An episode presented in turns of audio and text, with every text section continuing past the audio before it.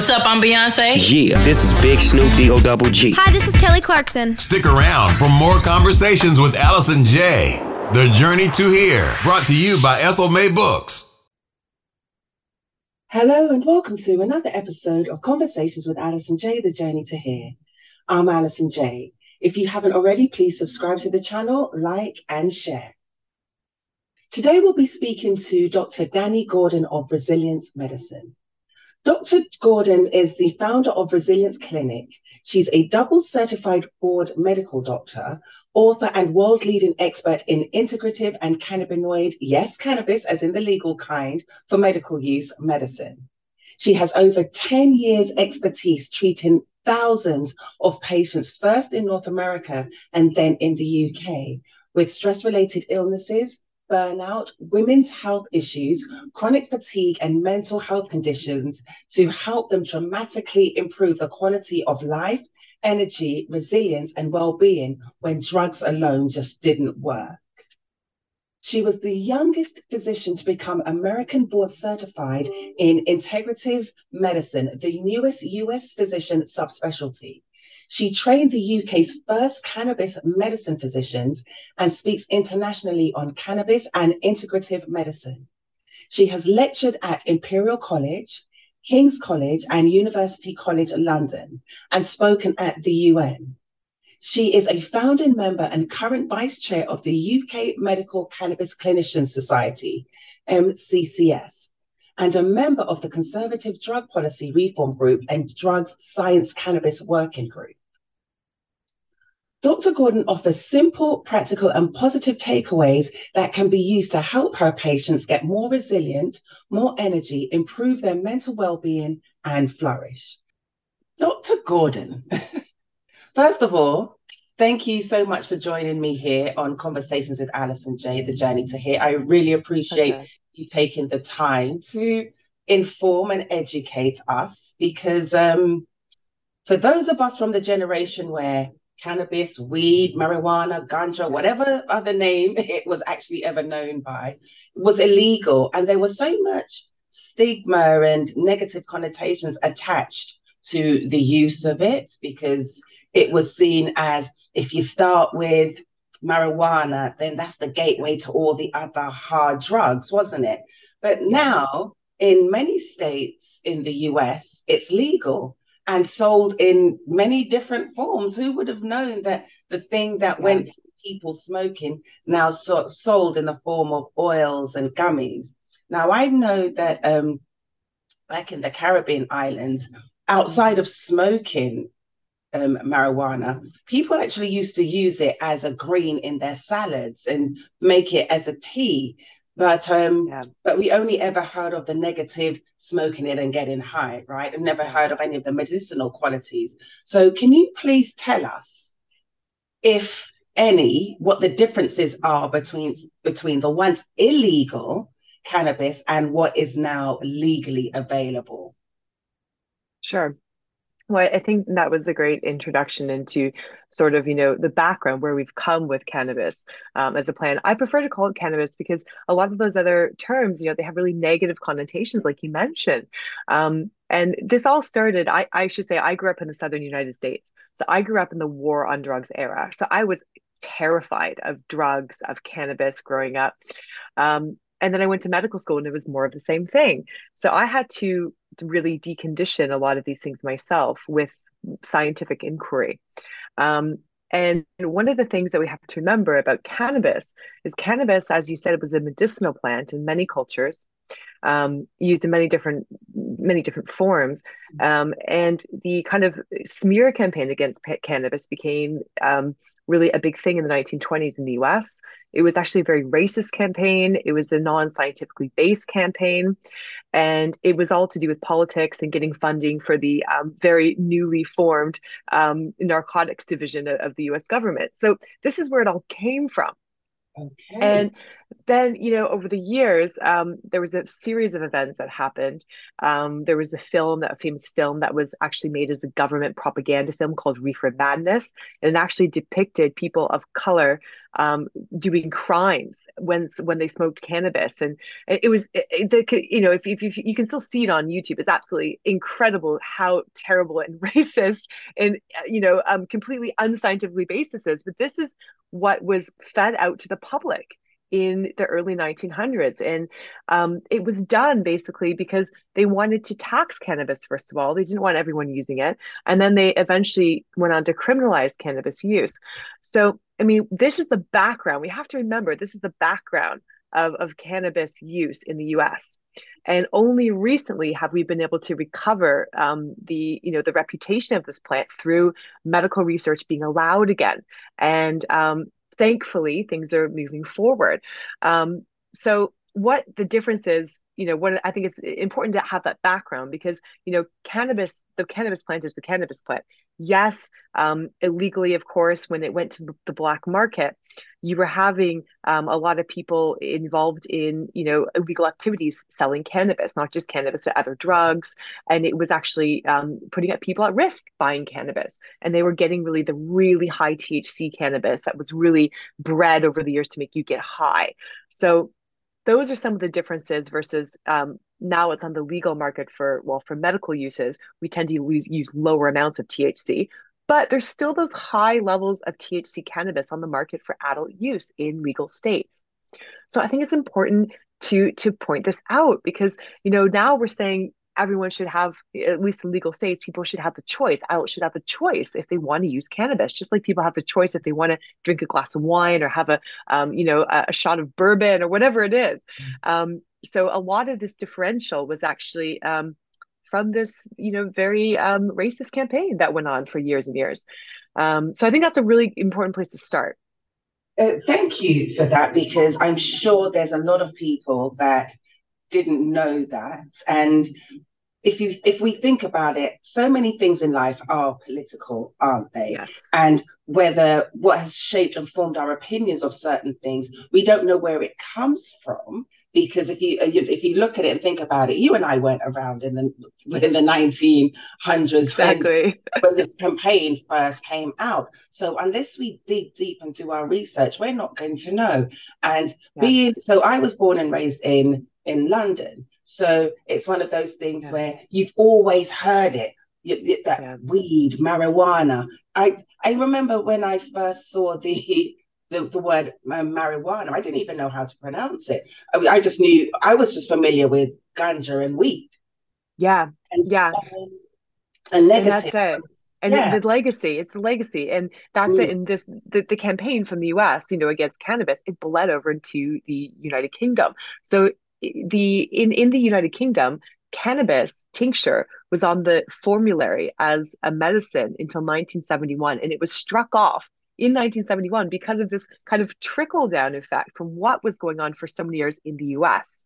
Um, in the prohibition era, as, as you know, as we like to call it in in in, med- in medicine. So I think it's so fascinating that this is what's happened, and it really didn't have anything to do with science because they actually did a big scientific report in the 40s.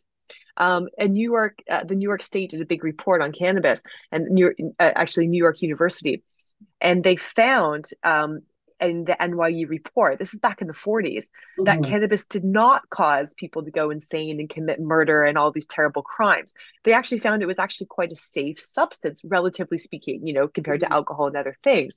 But they decided to bury that report actually and continue on with this quite unscientific smear campaign. So it's just it's totally fascinating. It, and it's like you said, you they buried it, and what's come out has not is based on basically just a smear campaign, as in as opposed to scientific research. And the same right. could be said for so many other things. Because interestingly enough, last Wednesday I was buying some fish. You have the strangest conversations in the strangest places, right? and um, the man behind the counter. So I was buying some wild caught fish. And he's like, why don't you get this one? It's more meatier and it's better. And it was farm raised. So yeah. I remember I was saying to him, because I would rather eat something that's natural, that's in its own habitat and environment, than something that is Yeah. raised that I don't know what kind of synthetic things it was they that fish was being fed and so on and so forth. And I was saying to him that um, there's no money in all of us being well. There's no money in those of us that have come from ancestries where we are given natural ingredients, natural remedies when we're feeling unwell. So, for example, my parents and grandparents are from Jamaica. And I remember growing up, if something was hurting, you felt unwell, there was some natural remedy that they would want to give you as a result. But Yeah. we were seen as witch doctors, we were seen as lotions and potions. It was seen as all of these negative things. I mean, now that things like um, the now fancy name that they put on it, aloe vera, we were being told about that to put it on burns and ingest Yeah. it, and, uh, you know, topical use, internal use, and for years. But then it was one of those things where we were looked down on and laughed at and things like Yeah. that.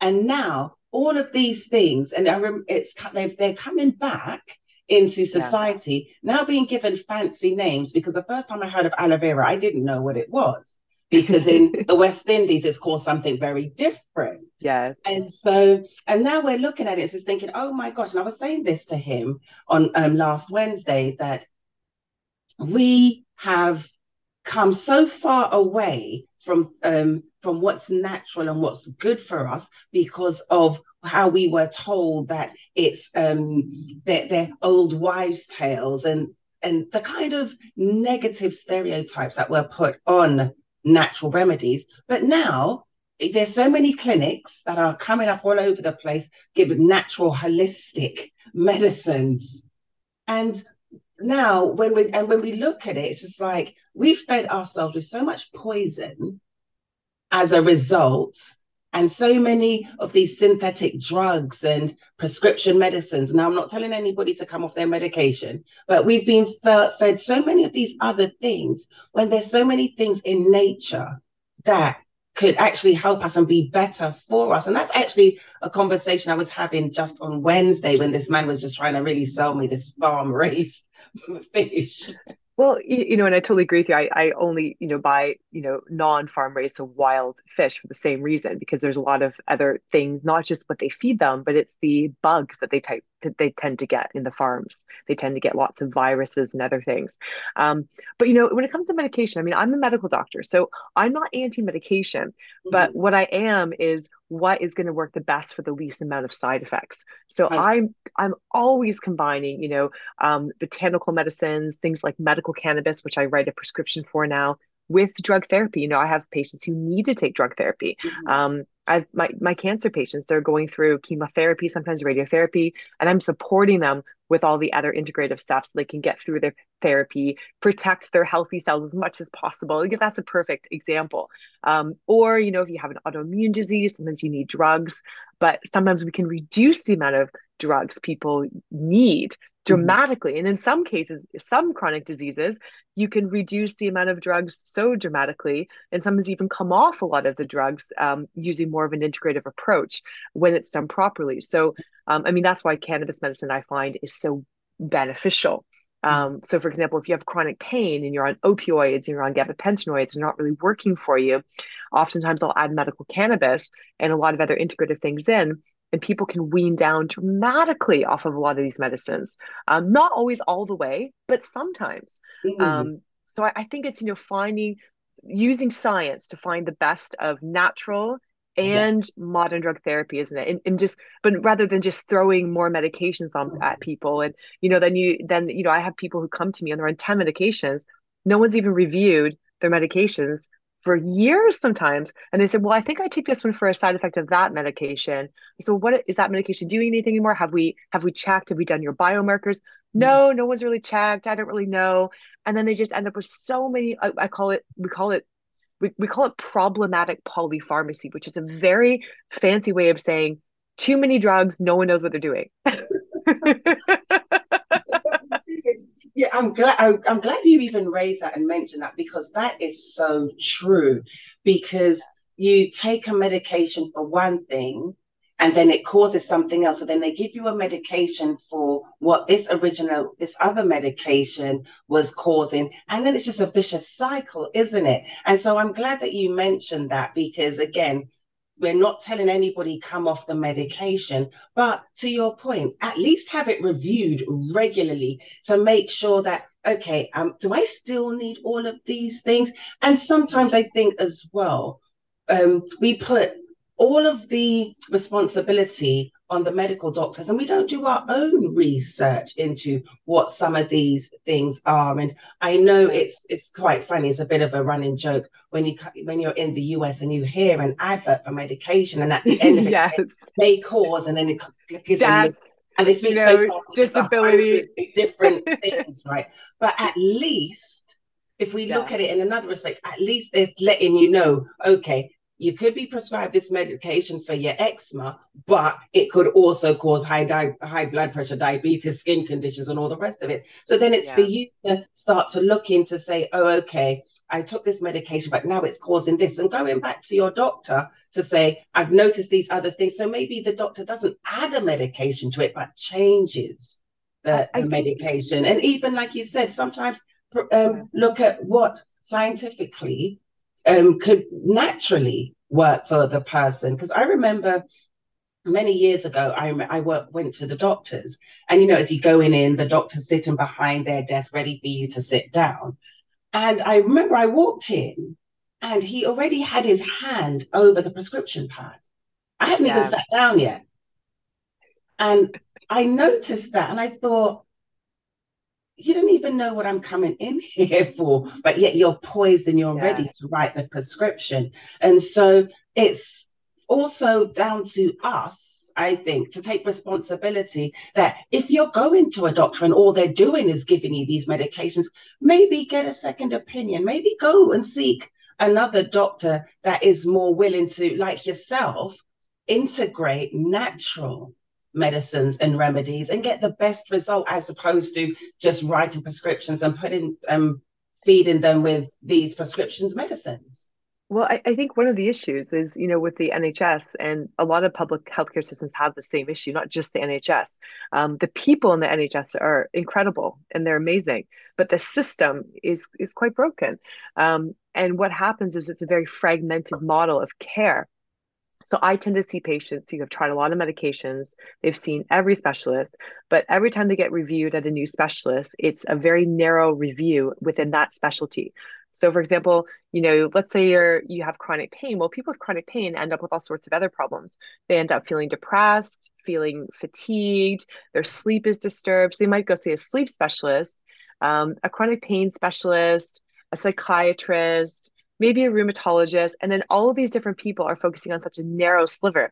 And that's mm-hmm. often how the medications get added because that one specialist will say, well, for this specialty, my area, I would use this medication to treat the symptom. Then you go to the next specialist. And then when you go back to your NHS GP, you have about five minutes 10 minutes mm-hmm. and they're not i mean they can't be experts in everything so sometimes yeah. they're just a little bit overwhelmed they are afraid to take you off of a medication that a specialist has provided yeah. they can't get access to calling like in canada we can call up a specialist a lot easier but in the nhs here your gp doesn't really have the ability to get on the phone and call a specialist easier so then these medications just get you know like you said piled on top of each other um, and that unfortunately is the the main form of medicine in in the public system is, is more medications more medications um, rather than looking at you know the the more um, uh, integrated picture so you know i i do things that the nhs won't pay for at the moment. I'm always trying to get these things covered in the nhs for patients and sometimes i'm able to say well why don't we try to get your nhs gp to order this this and this and see if mm-hmm. you can get it paid for in the nhs but i'll, I'll kind of help instruct the nhs gp but sometimes they're just not available. Then it's just people would love to do, you know, a functional stool test or organic acid test or some of the functional tests I do, but they just don't have access to it. They don't even know how to read it, how to interpret it.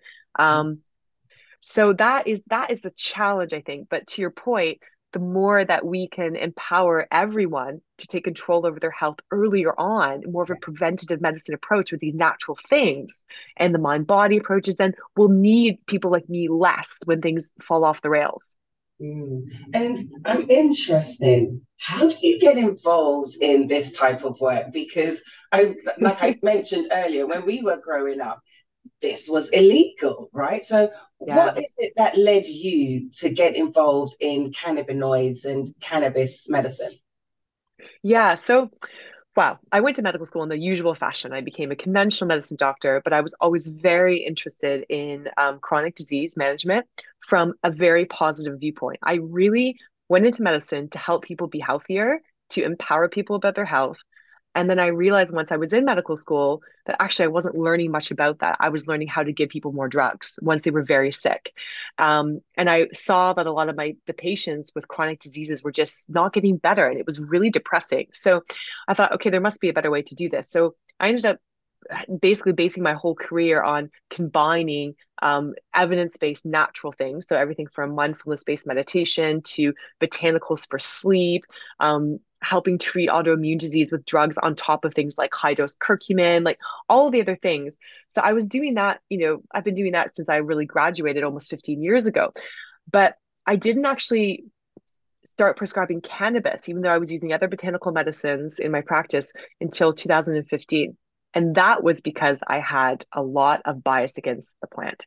And mm-hmm. that was because I was brainwashed in medical school. Everyone was going to go crazy if you gave, if they had cannabis. I was yeah. brainwashed growing up in the States, the war on drugs.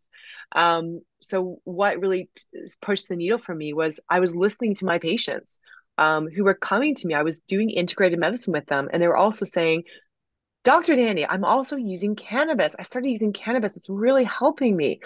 So I knew there was something there. Um, and I was helping them from a kind of a harm reduction approach and saying, well, why don't you try this? Why don't you try that from a harm reduction approach? Mm-hmm. But I wasn't actually prescribing it. Um, yeah, like I said, t- till 2015, when I had a very bad hand injury, I developed neurological nerve pain in my hand. They said two surgeons from, you know, top schools told me um, I would need really strong pain medicine for the rest of my life. It wasn't going to go away. My pain was going to get worse. Um, I had two partially successful surgeries, not very successful. And then I started using um, topical cannabis myself on my hand. Um, and it was incredibly effective for my nerve pain, even locally, topically.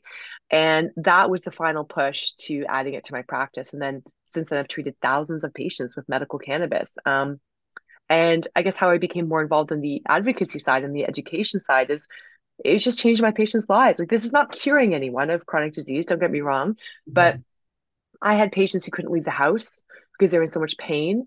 Um, they were so badly depressed and had so much bad anxiety. They tried every medication, and we started on a medical cannabis program. And they just got so much better, and then they were able to do all the other things too. Then we could work with them with uh, a psychologist, and I could work with them on the mind body side. I could help change their diet. But if someone is really, really struggling, you can't just go to them, why don't you start meditating and change your diet? Um, it just doesn't work. They're so overwhelmed. Their nervous system is just so overwhelmed that they are just trying to survive every yeah. day. Um, and, and that's what I found with medical cannabis. It's just really effective medicine for so many different things um, because we have our own cannabinoid system in our bodies and our brains and that system controls everything from our pain levels, response to trauma, the stress response, our mood, our sleep. So when you add plant cannabinoids into a disrupted endocannabinoid, natural cannabinoid system that we all have, we're all born with this system, um, great things can happen to people. Mm. And one thing I want to ask you, because again, if we go back to all the the negative things we were told about cannabis. Yeah. Can your patients become addicted to it? This is a fantastic question. So when I teach doctors, which I do a lot of these days, is you know, I get asked this question pretty much right up front. There's two questions I get asked from doctors. Can my patients get addicted and is it going to cause psychosis? Okay. So the first one I'll address first. Um, with with cannabis the research on the addiction of cannabis comes from recreational use of very high thc very potent uh, smoked cannabis so if you were smoking recreational high thc usually from the black market cannabis every day there's about an 8.9% chance over your lifetime of you becoming addicted to that cannabis that is much lower than the risk of um, alcohol um, much lower than the risk of cocaine, other many other recreational substances. Um, alcohol being the most interesting one since it's legal and everyone drinks pretty mm. much in the UK to some extent. Um, but the the rates for medical cannabis are probably more below um, 1%. So I've over thousands of patients. I've never had a patient get addicted to my medical cannabis. I've prescribed them. The reason why is because with medical cannabis, we're using lower THC, lower dosage, and we're actually using it under medical guidance. So I'm not, you know, you can't smoke medical cannabis anyways because it's not a legal form. But when I'm giving it to people in long acting forms, sometimes in a vaporized form that they use a medical vaporizer for, and very specific um, uh, types of cannabis, very specific dosages. Um, and it's actually quite a safe medication when it's used properly. And of course, you know, you screen your patients appropriately, that sort of thing.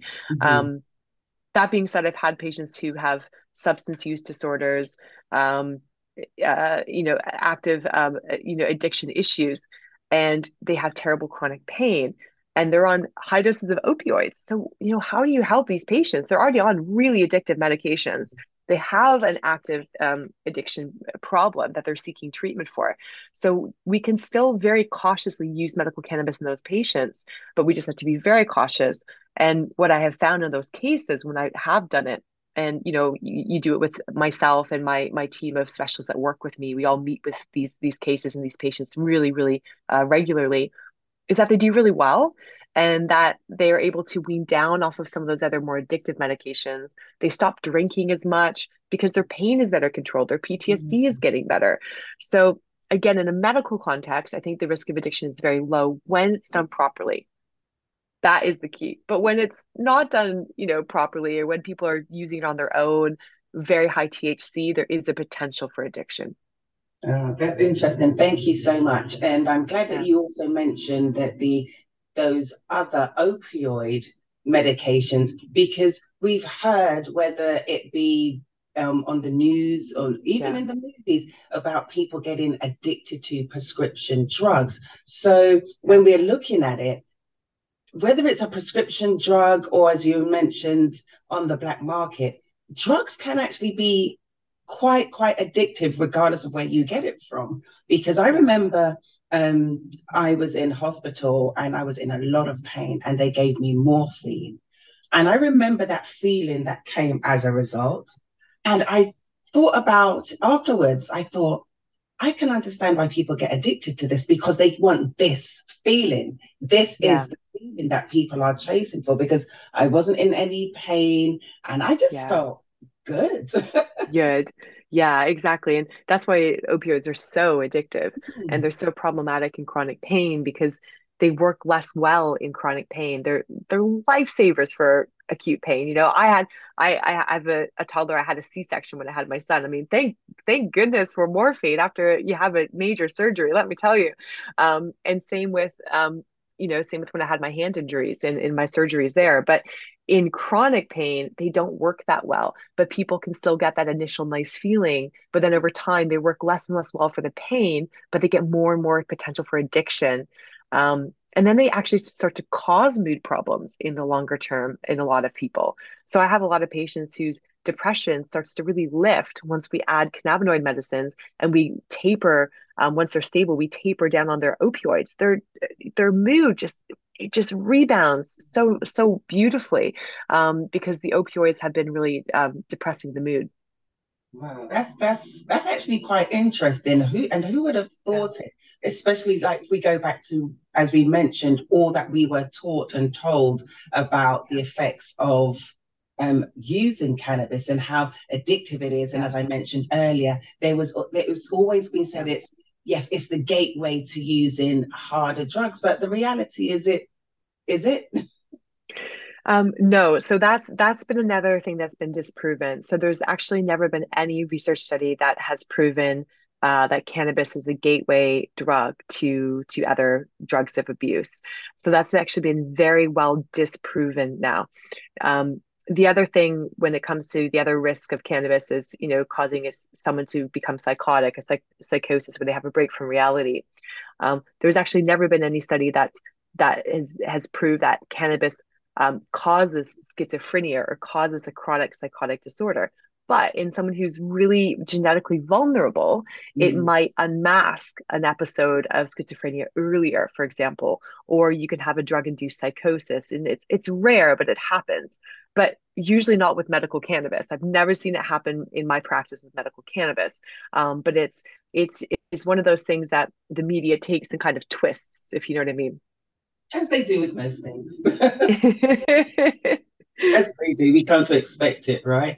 And so that's again, you raise some interesting points about the psychosis and um, it being disproven because again i remember the days when i used to I, I, you know i was that person i used to party very very hard and in the days when smoking was allowed in the nightclubs and yeah. yes i know people that used to smoke um, cannabis and but i've never seen any kind of psychotic um, episodes um, them experiencing any psychotic episodes i've never experienced any of them to my knowledge going on to any harder drugs like um, cocaine and heroin or anything like that so it's interesting that now it's being disproven and it just makes you wonder like where did it all even come from to start with? And it got so out of control. Yeah, and I mean, with the psychosis, you can have a drug-induced psychotic episode from very high THC cannabis in someone who's, you know, vulnerable to it. So mm-hmm. let's say, you know, you had a parent who had schizophrenia, for example, or something like this, but it's rare. And it, what's been what has not been proven is that cannabis causes chronic psychotic disorders like schizophrenia. For a long time, people were saying, you know, even in medical school, oh, you know, if if you smoke cannabis, it's going to increase your chance of developing schizophrenia. That's that's actually not ever been proven. There's associations, and in fact, people who suffer from chronic schizophrenia, a lot of them use cannabis to medicate their some of their effects of the disease and some of the medication side effects they experience. And sometimes it's not good for them, but sometimes actually it might make them feel a bit better. So it's a really complicated area. Cannabis and psychosis, really, really complicated area. Um, but certainly it's it's been the risk has been blown out of proportion in the media and actually even in the medical community. That's interesting because um, yeah, as you mentioned, it this if you're already susceptible to it. And I do know of one instance where somebody did have an episode, but yeah. it's because some unknown to them, somebody actually laced. They were yeah. they were rolling a joint or spliff, whatever is wherever you are in the world or whatever you call it. So they and the friend actually laced it with LSD. Yeah. And that's Which caused his psychosis as opposed to yeah. that he was smoking weed. So as you say that, I have heard and I and I and I know the person. So and I so I do know that that has happened, but it wasn't as yeah. a direct result of him smoking cannabis. It was as a direct of, result of a so-called friend lacing it with LSD and he didn't even know and that was the result. And he had a bad um psychotic episode as a result. So yeah, so as to your point, I it can happen, but it's very rare. And I'm and I'm glad there are studies yeah. like this that's actually disproving it. And well, so there's, we- there's no studies that have disproven it. So, so what happens with research is, you know, you you you can have association studies.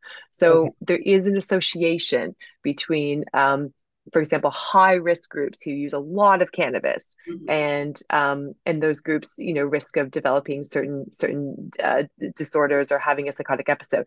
But there's so many factors at play that there's no research proving that cannabis has caused mm-hmm. those um, those that cause that, that there's no research proving that of cannabis causes schizophrenia. Um, however, for example, if I have a high risk patient who has, you know, a parent with schizophrenia and we're thinking about using cannabis medicines, we'll be very cautious and we wouldn't use anything with THC, for example, for that patient. Um, so we're still cautious. We have to be cautious, but the the you know what we were told even in medical school and what um, a lot of the media says that cannabis causes schizophrenia that has not ever been proven. It's it's probably not the case mm-hmm. based on many many studies um, that look at things and look at risks for for different diseases in different ways. Mm, thank yeah. you. Thank you for clarifying and clearing that up. yeah, up. Yeah, one of the things I want to touch on because um, I was reading through your website and it says that your practice deals with specific women's health issues like endometriosis, easing perimenopause symptoms when drugs just alone on their, their own don't work. And can you explain to me, because I'm sure a lot of us have heard of endometriosis, but it's a big word that many probably don't yeah. know. What is endometriosis really? So, endometriosis is a very painful chronic condition when the lining of the womb um, grows outside of the womb where it should not be. And when we bleed each month, um, the womb lining, of course, that's when we have our period. But when we bleed and the lining of the womb is outside where it should be, you can get bleeding in different areas, like in the um, in the gut, in the abdomen, even in the compartments um, in like near the big in the pelvis, basically in the pelvic compartments, and it can cause pain ranging from um, it can cause symptoms ranging from diarrhea and gut issues to pain radiating down the legs. It can cause all sorts of problems. Um, sometimes it can cause fertility problems, and it's a very painful condition that's difficult to treat. So um, sometimes we will use medical cannabis as one of the medications um, to treat endometriosis. It's not a cure, but it can be a very effective pain treatment. And then my approach to endometriosis is, you know, we use an integrative approach again. We look at hormones, we look at um, hormone balancing diets, we look at other integrative things we might be able to add. Again, not as a magic cure, but to control and alleviate um, the symptoms and hopefully um, you know progress prevent the the disease from progressing further mm-hmm. um, and just really improve the quality of life. Thank you. Um, because yeah. years ago i was diagnosed with adenomyosis. Yeah. I tried acupuncture as an alternative. Um, my acupuncturist she was great because she looked at it and she looked at okay what are you eating because yeah. what's causing inflammation in your body and so on and so forth. Something my gynecologist never did because um, unfortunately I ended up having a hysterectomy as the options that were given to me. So he says, so for years and years I was going to the doctors. I'm just like, okay, something's wrong, something's wrong. And they kept saying, yes, something is wrong. We just don't know what it is because they kept looking for fibroids. And yeah, and it was in the, the lining. Right. So because they never found fibroids, it just kept saying, okay, yes, we know that something's wrong, but we just don't know what it is and we can't. So I went from one doctor to another and I ended up, I even remember saving up some money and going to Harley Street because yeah. I wanted to see it because I was just like, okay, I'm not crazy because they are saying something's wrong, but they can't yeah. find what it is. And so I remember I, I moved to the US and as a result, because there would be times when like my period, I'd be end up in hospital and they'd they'd think I was having a miscarriage. I'm like, nope, this is just normal. And they say, oh well, this is what we call flooding. I'm like that really doesn't help, but thank you though. and so they said that um, my cramps were the equivalent of me being in labor every yeah. month, and the flow was the equivalent of me having a miscarriage every month because it was that bad. And so, and like I said, for years and years and years, nobody could ever find what the root cause of this was. Yeah, so I moved yeah. to the US, and a girlfriend of mine, she lives out here now, but she's originally from England. She says, demand a laparoscopy. So I'm like, okay, I'll do that. Went to my gynecologist, demanded a laparoscopy. He's like, well, why do you want that? And I'm thinking, because I do. Just, you know, my insurance is paying for this. It's not like the NHS where the practice has to pay for it. I'm in the US yeah. now. My insurance is paying for this. I'm kind of paying for this. So and I so I remember I said to him because I'm tired of this thing putting me in the hospital on a regular basis. Yeah, exactly. It's so, completely disruptive to your life. Yeah. So that so I so I said that to him, and he begrudgingly agreed and did it. So after he did it, he like, feeling a little bit smug, almost as though it was his idea. And I'm like, dude, really? Oh, okay, that's what we're doing now. But um, and he says says you have what's known as adenomyosis.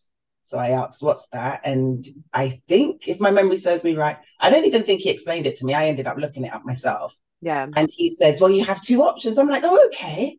I have options. He breathed that sigh of relief. And then he says, your options are you either have to learn to live with it or have a hysterectomy. So yeah. it's like, okay, so no options really then. None. So there were no treatments he offered, no medications he offered, nothing. Though that's literally all he said to me, and then sent yeah. me on my way.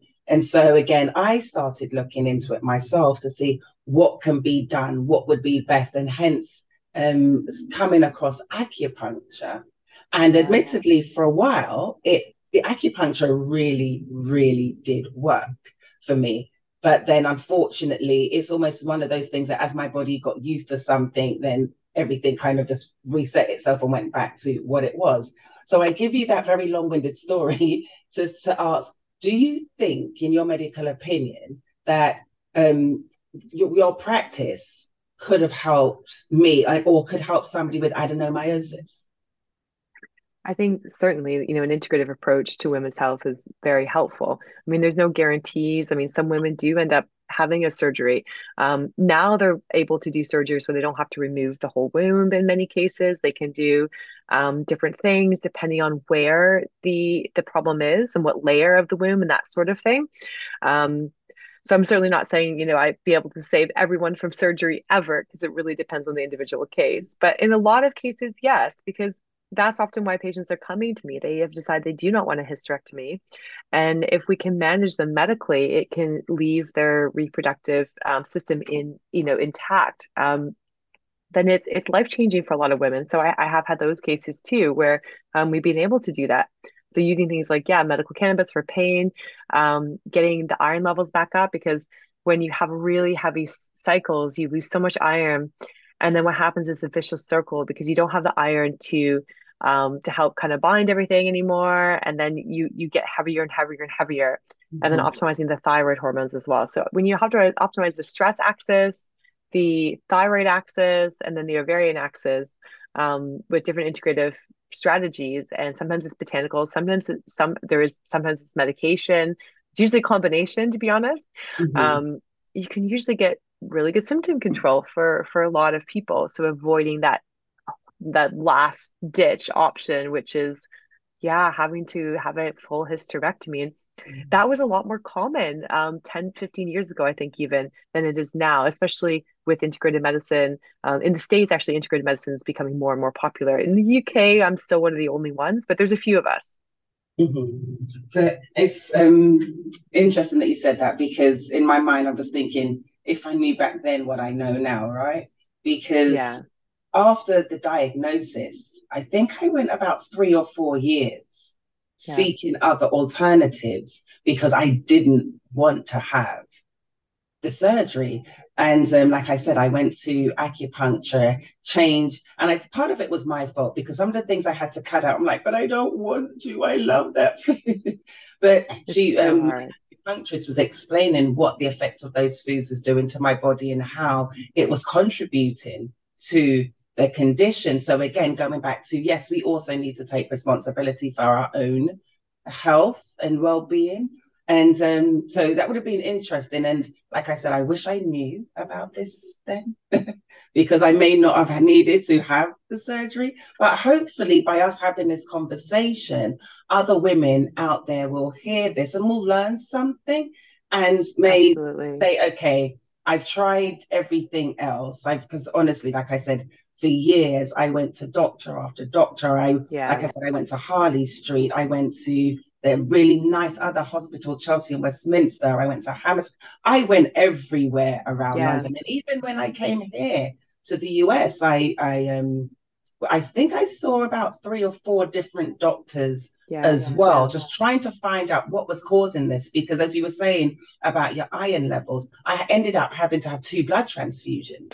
Yeah, exactly. And and iron and sometimes it's just when it's a more mild case but it's still really affecting women sometimes if we optimize their thyroid um, doing an iron infusion like an iv iron infusion and then giving them a simple medication. It's, it's actually a very safe old medication that's very cheap called tranexamic acid to help the heavy flow. Those yeah, three things alone i had that. Yeah. Yeah. So so sometimes if you're really really if it's really severe that's not enough. But for a lot of people actually in the moderate category that's actually enough to get them kind of over the hump and then then you can start with the diet then you can start with the mm-hmm. other things to kind of get them like back on the road to to more to more balance but but everyone is different and who knows if if you would have had someone do that approach with you 10 years ago when you you know know about that approach who knows what would have happened but mm-hmm. um you know, we see this a lot in in in in conventional medicine that there's a lot of really drastic things that are um, people end up with the most drastic needing the most drastic thing because um, they're they're really sick by the time that they have to make a choice. Yes, and I it was as yeah. um it was just a couple of days after the second blood transfusion that I says, you know something, yeah. I'm gonna have to do this because yeah. yeah. the second one was less than a year after the first one. Yeah. That transfusion. And I just thought I can't continue um, doing this and putting my body through this. And yeah. who knows how often are they going to send me to have blood transfusions? Because this yeah. isn't sustainable. I can't keep this up. So no. it, it, was really as a result of that why I made the decision about three, four years after the diagnosis to have the surgery because I couldn't basically i just couldn't cope with the pain levels anymore yeah. on top of it and i wasn't able to eat for the first couple of days constantly being sick and yeah. it was just an absolute entire mess oh it's terrible yeah. and i find that's what the cannabinoid medicines can really help with is um, the pain and the the problems of eating um, so appetite pain very effective so yeah if it's you know i, I know this has gone on a bit of a, a tangent but you know it, these are really important women's health problems mm-hmm. so there's there's that side and then of course i treat a lot of perimenopause symptoms where i use body identical hormones hrt but body identical not the synthetic ones mm-hmm. and i mm-hmm. combine it with with cannabis medical cannabis and it's a very effective combination for a lot of women um, and then someone we can't take even body identical hrt it depends on the person. Most people can, but some people can't if they have a really strong family history of breast cancer um, and they have a certain gene for breast cancer. You know, you might want, not want to give it that sort of thing. Um, then we can still use the the cannabis medicines and the integrated medicine to really help them through that transition, um, because that's the other really big women's health um, area that's very poorly done. And it can you know a lot of my patients say i felt like an alien is taking over my brain because they're you know they're not sleeping. They feel irritable. They're the, the, the drop in estrogen causes a lot of brain fog and cognitive disturbance as well because it affects the memory centers. So it's not that we're being crazy it's actually our brains are changing because our hormone levels are changing so um, when you explain this to women they actually feel relieved and then they're like why didn't my gp ever bring this up and then, you know, when you get them on, sometimes they've been on synthetic HRT and they've had lots of side effects. So you take them off that, you put them on body identical and add some medical cannabis um, in many cases. And it's it's really life changing. Mm, it is. And I'm glad you mentioned perimenopause because that was my next question. It's like, okay, so it's a bit like, don't um, eh, sorry, endometriosis. We've heard of the word and we've heard of menopause, but what is perimenopause? Yeah, so perimenopause is when you're still so you haven't hit menopause in until you've not had a period for 12 months time.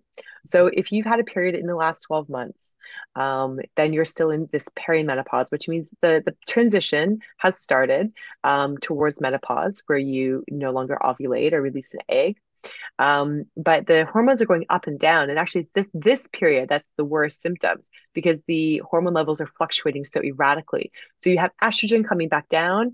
Um, estrogen when it when it's nice and high, Mm-hmm. excuse me, pre menopause, you know, um, when we're younger, it helps buffer us against stress in the brain.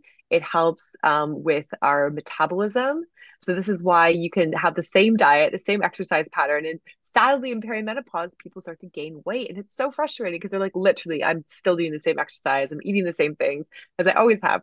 But so yeah, so it affects the metabolism, so weight, it affects, um, and then it affects memory, cognition. So how you can think and learn and feel mentally sharp affects the mood.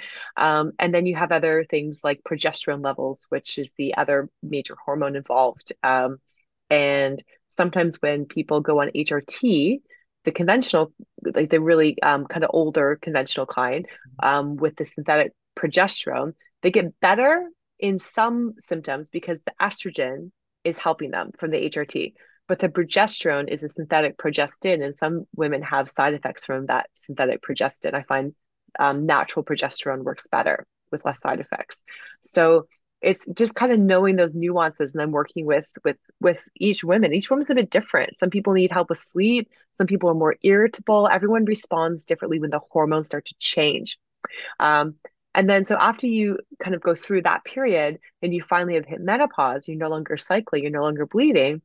Um, sometimes women still continue to have these symptoms. Like I had a patient the other day who's 60 and she we decided you know to to start hrt and usually you know it, you don't start hrt we used to not start hrt in older women but now we just weigh the risk weigh the benefit um, low dose body identical hrt and mm-hmm. some medical cannabis it was three months later she felt completely like a new person um, because she was still having a lot of those symptoms um, a lot of the cognitive symptoms um, a lot of the sleep disturbance, feeling more irritable. She said she just never really felt the same after she went through menopause.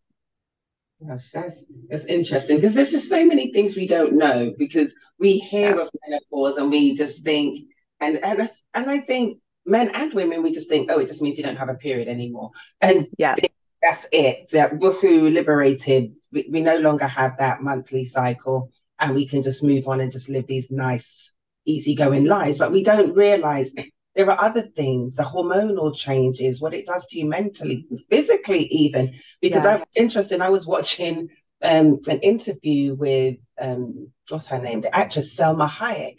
And she was talking about when she went through menopause and how it changed her body. And but the way she was just so open and transparent about it, made me think, yeah. you know, something. There's so much that we just don't know about even our own selves and how things affect us. So I'm just really grateful that you were able to shed some light on that. of course. So, Mike, I'd like to ask you that so you use CPD to help create mental well-being and balance. And I think you may have touched on it a bit, but you also treat insomnia and anxiety. So, how does CPD, CBD, sorry, help with those things? So, CBD is the most most prevalent um, chemical in the cannabis plant. So it's it's one of the cannabinoids. So you can buy it over the counter. You can buy hemp CBD. Um, I in the medical clinic I use medical cannabis, which has a little bit more THC. So it's not mm. the same as what you can buy in Holland and Barrett. Um, but even over the counter CBD, um, for mild stress issues, a lot of people do find it that that does help them. Mm-hmm. Um, so CBD and THC, the cannabinoids act on a system that we all have that we mentioned earlier called the endocannabinoid system. So when this system gets out of balance, it can affect things like anxiety levels, worsen stress, chronic stress, um, and disturb sleep. So sometimes CBD, a lot of people have tried hemp CBD, for example, from you know the high street for sleep, it's often not very effective because um, if you have if you have like you know a, a, bad enough sleep issue that you're coming to see me coming to see a doctor it means you probably need actually some a little bit of thc in a very small dose because thc is actually more the sleep promoting chemical but not on its own. It's mm-hmm. also the strain the cultivar that you're using of the cannabis plant. Every strain of the plant has different properties. So if you use the wrong strain even with the same amount of CBD and THC, you can actually feel feel more wakeful sometimes. Mm-hmm. Um, so it's it's really an art in, in using uh, the right product for the right the right symptom. So these uh, compounds, these plant compounds, act uh, in the receptors in our endocannabinoid system to help with these different areas, um, to help with the homeostasis or the balancing aspect, and that's why they can do so many things. And they're not a snake oil. It's because the endocannabinoid system is involved in so many of these um, really critical things in the brain and also in our body organs, including the womb, for example. And is that the same because your practice also treats um, toxic stress burnout? So would the same principles yeah. apply? Yeah, exactly. So every case is different. So what I would be using for one person might be different than the next person, but using cannabinoid therapy can help with a lot of these different areas. And then what we what I find is, and this is you know what I found over you know, doing this for I guess almost you know 15 years now is um, when you start to use uh, the right thing at the right time, people get better faster. Sometimes people go might go to an integrated practitioner or a nutritionist, and very well meaningly they just want to do everything at once. You know, mm-hmm. you get thousands of pounds worth of functional medicine tests, and you have to change everything in your diet. You can't eat anything overnight. And what I find is that doesn't work very well because it's very overwhelming and you don't know what's working and what's not. And some of mm-hmm. that stuff might not even be necessary. So, my approach is actually we use cannabinoid medicines early on to get people a quick win to reduce their symptoms, make them feel calmer, um, reduce their pain, reduce their insomnia, get them sleeping better, reduce anxiety, lift the mood, um, reduce the fatigue. And then we can start working on the deeper level with the integrative tools, using functional medicine, working on the brain gut axis, um, mm. doing kinds of fancier things if we need to. Sometimes we don't need to because people start to feel better and then they're able to start engaging in more of those health um, kind of promoting behaviors and activities that they naturally just start kind of they tipped over into the balance side of the equation um, and they start getting better kind of almost on their own with a little bit of help from the cannabinoids mm-hmm. um, so that's that's really the approach. So, and so, so and a lot of it i'm taking is it's like mm-hmm. and also allowing your your body to do some of the self-healing work as well. Yeah exactly. Getting you know self-healing is is is um it's a real thing but you have to have the tools. You have to have i think the the guidance for how to how to instruct the body. Um, so it's using things like mind body practices really simple mind body practices tapping into what's called our relaxation response. Helping someone my job is to help someone find a practice that's going to suit them that's going to be beneficial for them and simple for them to start. And then we can start adding more um, you know fancier things on top if we need them.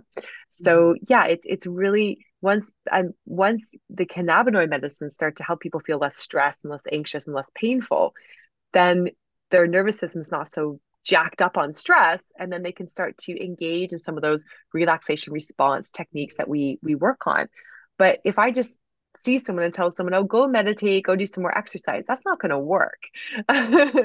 you know, and when they tune into their body, when they're really out of balance, all they feel is pain. Mm-hmm. So we have to kind of get through that layer and kind of calm those symptoms down so then they can learn and tap into their own inner ability to to heal and to rebalance. Mm, that's yeah.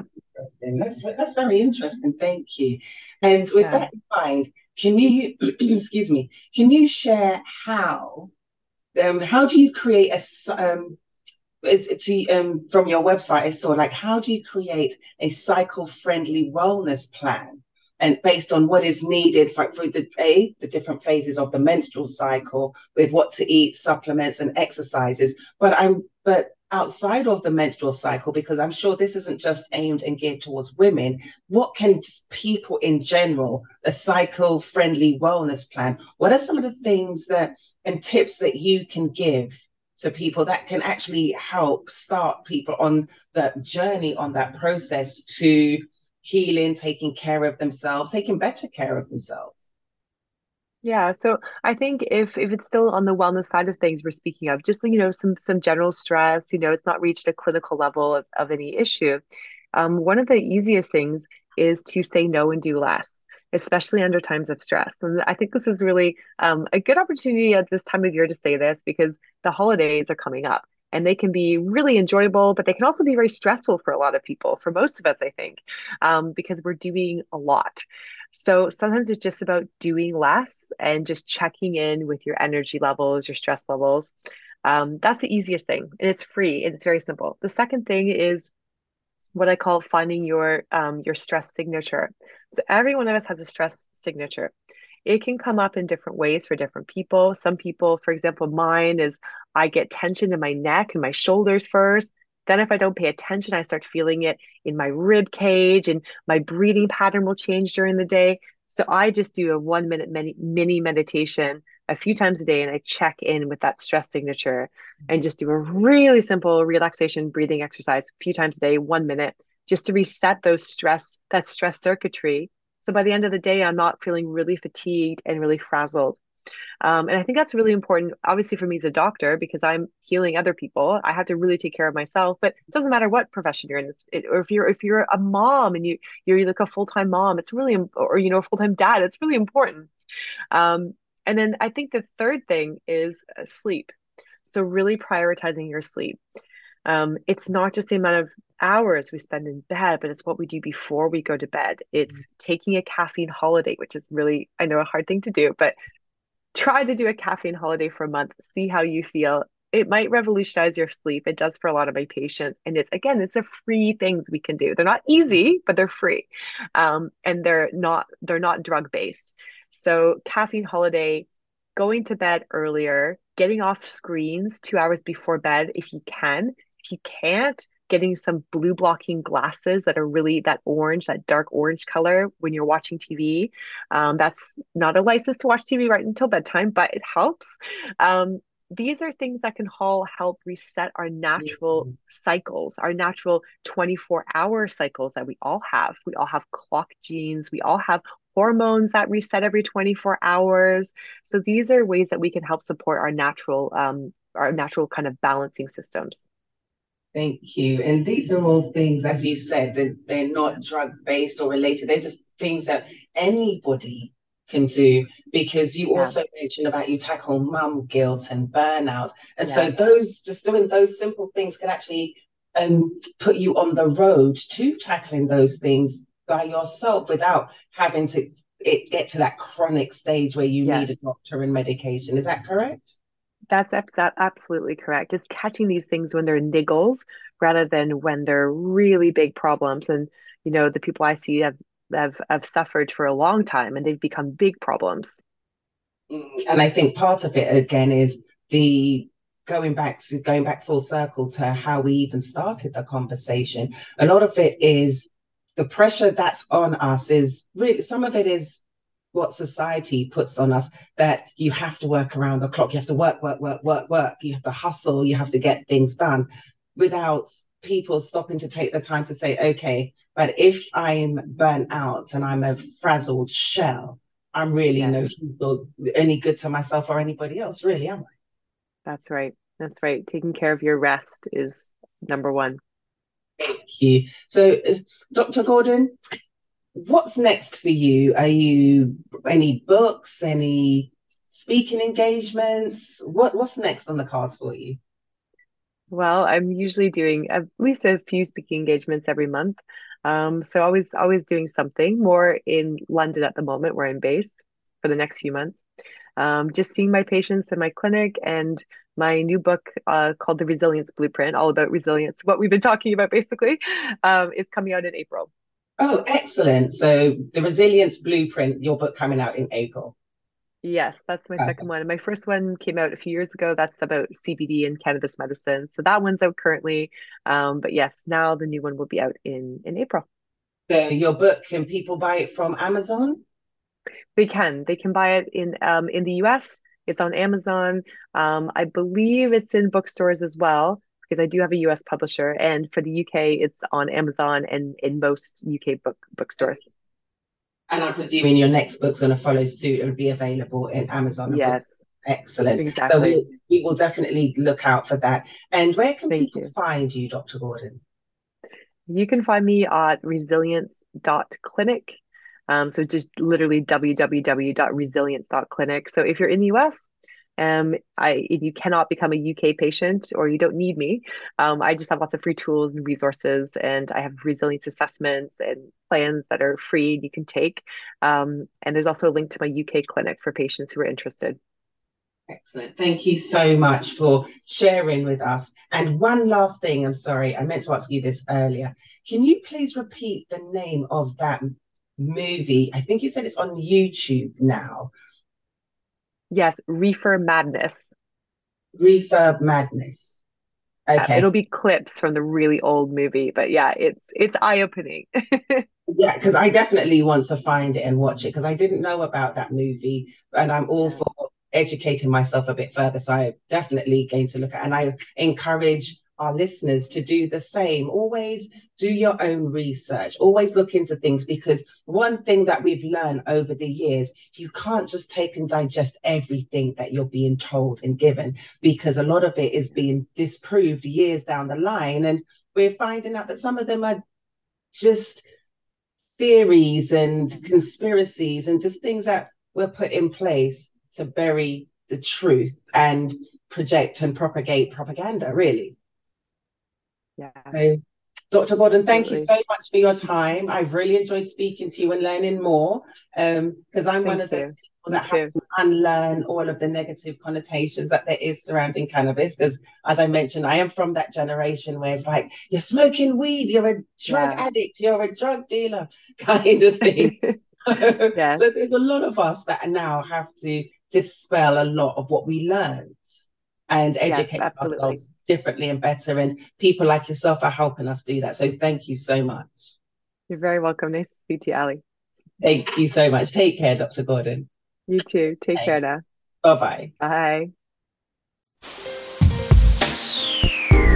Thank you for spending time with us. We're already looking forward to the next episode of This is Conversations with Alison Jaye. The Journey to Here. Until next time, honor, respect, and blessings to you all. If you want to connect, visit AlisonJaye.net. That's A L I S O N J A Y E dot net. Alison with one L, as she is the one and only